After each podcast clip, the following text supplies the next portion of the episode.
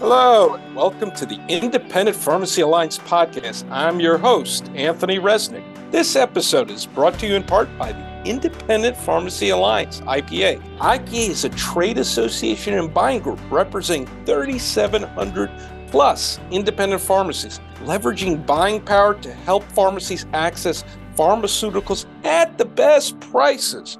IPA now offers a comprehensive third party help desk, legislative advocacy, and continuing education. And guess what? It's free of charge to members. Learn more today at ipagroup.org. So, this is a really special episode. In this episode, we're going to do a mailbag episode. This is going to be a fun one where we're going to answer our listeners' mail and email and questions that they have. So we have some pretty good questions. And I want to introduce Zach, our producer. He's going to be asking me the questions today. And uh, we have a really good set of questions, don't we, Zach? Yeah, we got about five, ten questions in here. So we'll see how many we can get to today. And then, you know, we could save some for later. But uh, I got a couple questions on this. So why don't we just start with the big guy? What do you think is the most important PBM related news in 2023? You know, Zach, there's so much news going on. The amount of PBM reform going on in Washington, D.C. and the states, it's more than I've ever seen before. I've been involved in independent pharmacy and PBM reform, government affairs for the last eight years. I've never seen so much action take place. And I think it's because there's been a real awakening of what PBMs do within the drug supply chain and how they influence drug prices. So the legislators, whether it's on the federal level, state level, they're all in tune in terms of understanding what role the PBM has, which is the center of the drug supply chain. But I think the biggest piece of news is this bill that they just passed out of committee in Congress. It's called the Drug Price Transparency in Medicaid Act. Now, what is Medicaid? The pharmacy owners, pharmacists, we all know what Medicaid is. It's a program that every state has that provides health insurance for patients who can't afford to purchase their own insurance. It's an extremely important program because one of the things that we don't want to happen is we want to give people preventative care. We don't want them to end up in the hospital because when a person goes to the hospital, they end up paying more money for the services they receive and the taxpayer ends up paying more money because ER visits are extremely expensive. So, how do we curb that? We curb that by providing people with preventative care. And if they can't afford their own care, where can they get it? They get it through the state's Medicaid program. For instance, in New Jersey, we have about 2 million people are within the New Jersey Medicaid system. So it's a really important safety net for low income families, low income people who cannot afford their own insurance or they're unable to get insurance through their job. So there's a bill in Congress called HR 1613. One of the things it'll do, it will prevent a really egregious process that PBMs have called spread pricing, where they reimburse the pharmacy low and then charge their client high. And that's exactly what they're doing with the Medicaid program. In many instances, they're reimbursing the pharmacy very low, they're charging the Medicaid system very high, and they're keeping billions upon billions of dollars in the middle. And that's money that can be going back to the state, to these Medicaid programs, to reduce their costs, reduce the Medicaid beneficiaries' costs, and reduce taxpayer costs you know, there's been a lot of news about them trying to balance the budget, right? There was a big discussion in Washington about what Democrats and Republicans would have to do to balance the budget to stave off um, stave off the deficit. And one of the things that kept getting discussed was cutting back on Medicaid. Now, they've reached a deal. So it seems like Medicaid spending is safe now for a couple years, but is that something that local pharmacists or patients are not worrying about now that they should be worrying about? Would that affect anything on an independent pharmacy level? Well, I think you know everybody should be worried about any type of federal cuts to Medicaid because Medicaid is an extremely important program in the healthcare system. One, it enables folks and people and patients who can't afford their own health insurance to have health insurance. It's keeping them out of the hospital. It's giving families, children, seniors the ability to go to their doctor and get preventative care. There's always discussions about budgets and cuts within various programs. But I believe the Medicaid program, at least within the state of New Jersey, New York, is staying whole. In New York, they recently cut out all of the PBMs within their Medicaid program, and thereby they're saving nearly 500 million in their first year alone. So that's something the state government did all on its own. They just cut out PBMs from their Medicaid program, and they're able to save $500 million. And this is how simple it is. All the PBMs really did in the Medicaid program was they collected the money from the patient and the state and then paid the pharmacy, and then they got paid. By cutting them out, the state is saving $500 million. New Jersey is looking to possibly do something similar within the next year or so. And in terms of what they did on the federal side, my understanding is that they passed another bill, which I believe President Biden signed into law, which will allow the country to pay its bills. Yeah. But one thing I want to like remind a lot of people is that while we all hear about news on the federal level, state Medicaid budgets are mostly set by state governments. So that's interesting because we actually got another question regarding the difference between federal and state. As an independent pharmacy owner, should I be paying attention more to what's happening on the federal level or should I be paying attention more to what's happening on the state level? Which is going to impact me more as, say, a New Jersey pharmacist, which is where we got this question from? Well, I think it depends on your business. If you have more senior citizens and you do more dispensing within the Medicare program, Medicare is federal. So you really want to pay more attention to the federal program. But let's say you do more business from commercial plans and Medicaid plans you really should be paying attention more to the state. So I think it all depends. Every independent pharmacy is different. They don't all fit into one basket. They serve different demographics.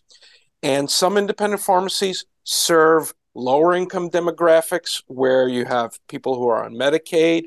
Some independent pharmacies serve various demographics where they have more people who are in commercial plans. And then there are other independent pharmacies that may serve an older demographic, senior citizens, who would be mostly on Medicare. So it all depends where the majority of your business is coming from. If the majority of your business is coming from Medicare, sure, you want to pay more attention to Medicare because it's a federal program.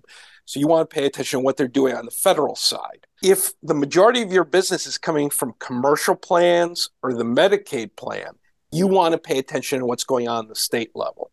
And if I'm a member thinking about joining IPA, I'm asking you, which does IPA have a better relationship with? Do you have a better relationship with legislators on the state level or the federal level?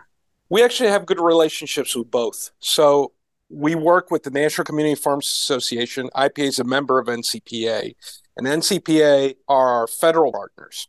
We support NCPA's efforts on PBM reform. They're leading the charge on that bill that we were just discussing previously on HR 1613, which would reform Medicaid programs. Now, yes, Medicaid is a state program, but there are federal laws and rules and bills that regulate state programs like Medicaid as well. So it would cut out this really horrible practice of spread pricing, which really just rips off the pharmacy, rips off the patient, and rips off the state. So in those instances, you know, you want to pay attention to the federal program. But yes, IPA does both federal and state lobbying. Most of what we do on the federal side happens through the National Community Pharmacy Association with our support of NCPA and partnership with them. But on the state level, we're also partnered with a group of coalition pharmacy groups. So there's a group of coalition pharmacy groups in New Jersey, in New York, and some other states that we partner with to try and enact change on the state level. So we do both. Fantastic. All right. So one of the other questions we got, let's stay in the politician realm, is about politicians. And they were wondering do politicians still believe PBMs are saving patients money on prescription drugs? Like, let's say you had 10 random politicians in a room. How many of those 10 still believe that PBMs are saving patients money on prescription drugs? Zach, that's a great question. And the reason I love that question is because when I started here eight years ago, and you would go in front of a state legislator or federal legislator and you started to try to explain to them what a pharmacy benefit manager is, what a pharmacy benefit manager does, you would just get a blank stare. Nobody could understand it because it's so complex. Most thought, well, the manufacturer sets the price and then the pharmacy sells and then that's it. But PBMs have been such an obscure and opaque part of the drug supply chain. That eight years ago when I started, it was extremely difficult to try to explain to a politician, whether on the federal or state level, this is what a PBM is. This is the role that they play in the middle of the drug supply chain. This is how much influence they have over the drug prices that patients pay at the pharmacy counter. And it was really extremely difficult and disheartening to try to talk to people and explain to them what it was. Fast forward eight years later, a lot of work was done, both on the state level and the federal level. The work was really education. It takes time to educate people, and politicians are just like everybody else. They know about some things, but some things they're not aware of. And it took some time to educate politicians about what PBMs are and what they do, because over the last eight years, when we were talking about drug prices, everything was kind of geared towards drug manufacturers. If we required drug manufacturers to lower their price, all of a sudden everybody would pay low prices. But for some reason, that didn't happen. We saw laws all around the country which would regulate manufacturer prices. But the patients were not actually seeing those lower prices. And so everybody kind of went, something's wrong here. There must be something else going on. And then they realize folks like myself and other people that advocate for independent pharmacy have been saying, you know what? They've been talking about these PBMs.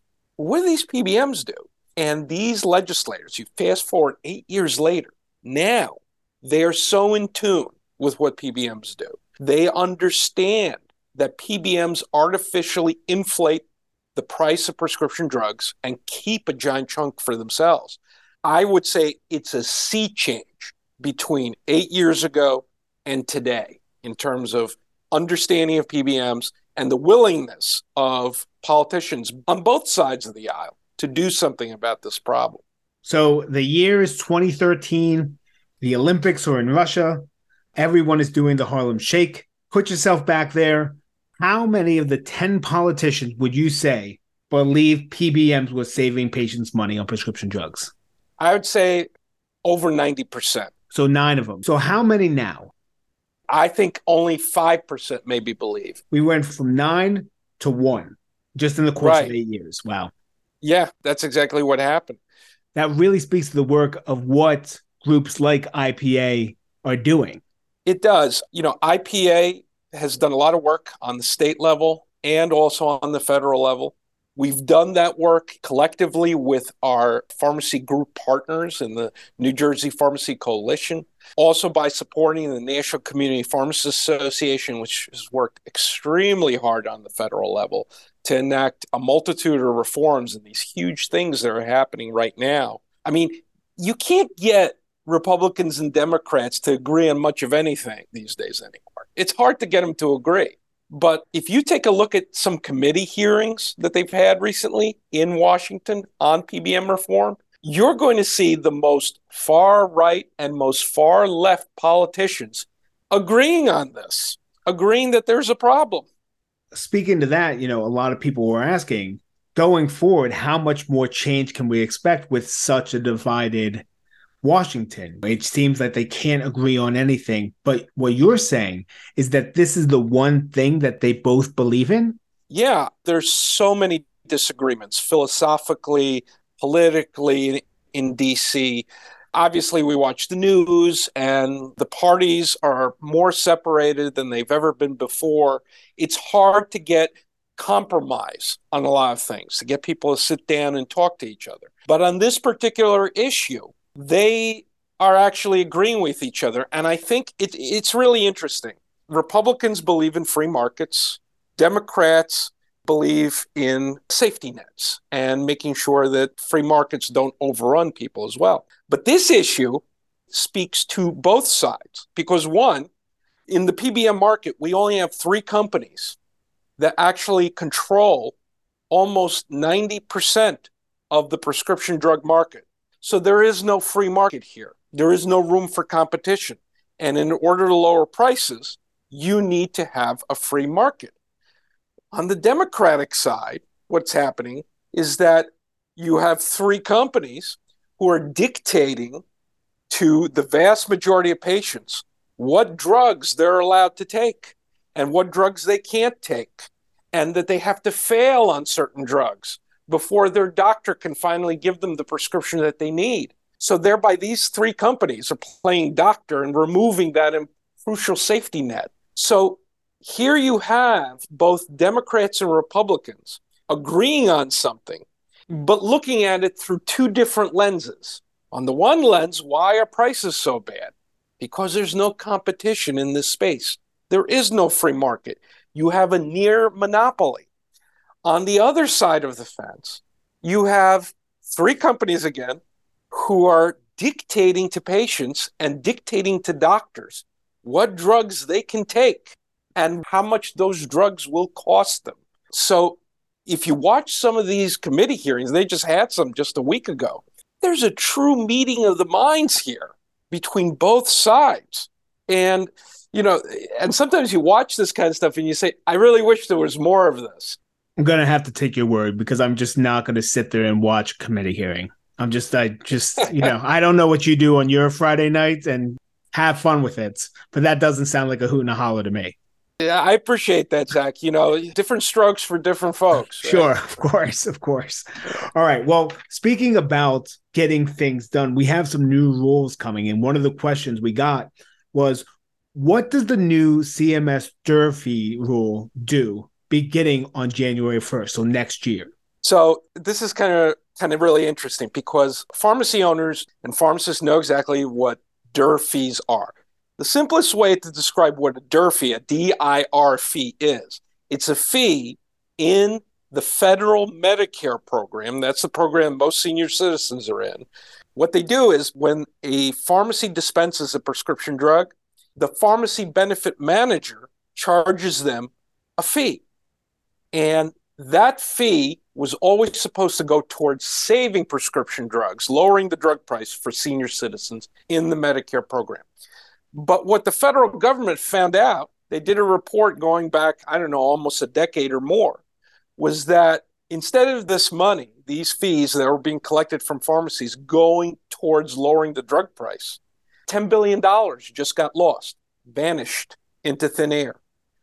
And they, uh, they said if these fees were actually used to reduce the drug price for the patient when they bought their prescription drug, it could have saved nearly nine to ten billion dollars over the course of the last decade or so. So CMS, which is the Centers for Medicare and Medicaid Services, this is the federal department that regulates both Medicare and Medicaid programs. They decided that taxpayers, senior citizens, and everybody under the sun have been getting ripped off for years including independent pharmacies. So what what do they decide to do? They're still going to collect these fees from the pharmacies. But instead of the PBM just taking it and it disappearing to outer space, they're going to apply these savings directly to the prescription drug price of the patient to lower their drug price. So that's one thing that it's going to do. It's all designed to lower that drug price for the Medicare Part D patient. senior citizens. On the other hand, what it's going to do, it's also going to give that independent pharmacy that's dispensing the drug more certainty about what they're getting paid. Now, I know everything that IPA is doing on the independent pharmacy level, but if I'm the host of a PBM podcast and I'm fighting up against independent pharmacies, then let me ask, as the new PBM host, of Pharmacy Benefit Podcast, what are they doing? Because this it seems like a pretty sweet deal to not only get their money back but then charge you interest. That seems like a pretty sweet deal for the PBMs. So what are they doing to fight against new rules like this coming to keep their profit margins sweet? Well, just like everybody else, they go to Washington, D.C., they go to the states, they hire lobbyists, and they try to influence the legislators. And their influence really comes from scare tactics. So the main thing when myself and my pharmacy coalition partners, when we testify in committee on PBM practices, after we testify, PBMs will go up and they will tell them, look, if you curb any of our practices whatsoever, patient premiums on their health insurance will go up. Drug prices will increase. They will just use those scare tactics to try to tell people that, well, if you think things are bad now, wait and see what's going to happen when you try to curb our profiteering. Because they want to convince us that their profiteering somehow benefits us in some way. And I think for a long time, that argument kind of worked. They're so big, they must know what they're doing. But I think this is a case where the emperor has no clothes. People are now seeing through this because they're saying Americans pay more for prescription drugs than any other nation on earth. And the question is, why? Initially, everybody was looking at the manufacturer. But then some rules, laws, regulations were passed on manufacturers, and that really didn't have the effect that everybody wanted. And then they were saying, but you know what? You had these independent pharmacies who are dealing with this every single day, talking about PBMs. What are they? People started looking into it. Maybe they really are a problem. And getting back to what you were asking, Zach, what are they doing now? They're doing high priced ad campaigns, TV, internet, social media. They're doing the same thing in the federal and state government where they're sending their lobbyists and they're sending their so called experts to talk to the legislators. But getting back to what we were talking about before, Zach, nobody's buying it anymore. That's why we're seeing such unity amongst Democrats and Republicans on this issue because nobody's buying it anymore. So, talking about some of these PBMs and the, these rules, one of the questions we got was about the New Jersey PBM law specifically, and they just want to know what will they do. Well, the New Jersey PBM laws have been in place for about five or six years right now. And specifically for the pharmacy owner, the bottom line is that when pharmacies are underpaid, they've always been allowed to appeal those underpayments. But in the past, especially in New Jersey and other states, the PBM's decision was final. If they said they paid you the right amount, there was nothing else you could do. Now, there are requirements in New Jersey on PBMs with every single appeal, and we're only talking commercial plans, which is about 30% of the market here in Jersey. If it's a commercial plan appeal, pharmacy was underpaid for when they dispensed the drug. They filed the appeal. The PBM is supposed to tell that pharmacy what wholesaler in this entire country sells that drug at the PBM's reimbursement rate or below the PBM's reimbursement rate. And if it doesn't exist, then they have to make the pharmacy whole. They have to pay them a higher amount. Like with every other law, these particular laws we're fighting right now to get full enforcement on. You know, it's hard to get these huge companies to follow the law. you know, as, as sad as that sounds, when you're dealing with extremely powerful companies like these, they will try to do runarounds on various laws and statutes. And I think there's a lot of good stuff happening in New Jersey right now that the governor of New Jersey, Governor Murphy, is doing to try to get a handle on this, where he's trying to give the state more enforcement ability to regulate PBMs, not just to help the pharmacies to make sure they get paid the right amount, but also lower the prescription drug costs for the patients. So that's happening here on the state level. And we're working together with our pharmacy coalition partners here in New Jersey to try to make sure that those laws are adhered to. So, if the law has been passed for three to four more years, then I'm wondering, like, how many more years are we going to have to keep fighting this fight? I think we're going to see something by the end of this year and next year. Governor Murphy has a prescription drug package that he's moving through the legislature. There's a lot of bipartisan support for the same reasons that we were talking about before legislators are realizing that PBMs are a huge drag on the drug supply chain, and they're having an really too much of an influence on the drug price. And not only that, they're having too much of an influence on which drug the patient is taking, not leaving it up to the doctor, which is where it should be. So I think we're going to see some real reforms, hopefully this year. It's moving through right now. There are some minor disagreements within the legislature, but we're working together closely with our pharmacy coalition partners here in New Jersey, and hopefully, we're going to have some good news before the end of the year on the enforcement of these laws. We are running out of time, so I do have time for one more question. And this was a weird one, so bear with me. This person wanted to know what's your favorite Disney ride? Now, why would they be asking that? I don't know, but I like it. I don't know why they would ask that, but I'm going to answer it. It was Space Mountain because it was extremely psychedelic.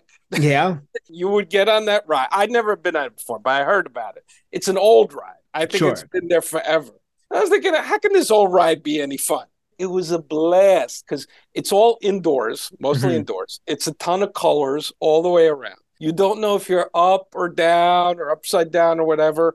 Even my son, who says, "Oh, he told me this is an old ride. It's not going to be any fun." It was just a blast to go okay. through. Okay. So that was my favorite ride. So I highly recommend anybody to go on that ride. Just make sure you're healthy enough because there's a sign in Disney on every ride. Sure. That tells you, hey, you know, if you got a heart condition, don't get on it. I would say if you have a heart condition, don't get on this ride. Fair right? enough. It was fun. How old was your son when you took him to Disney?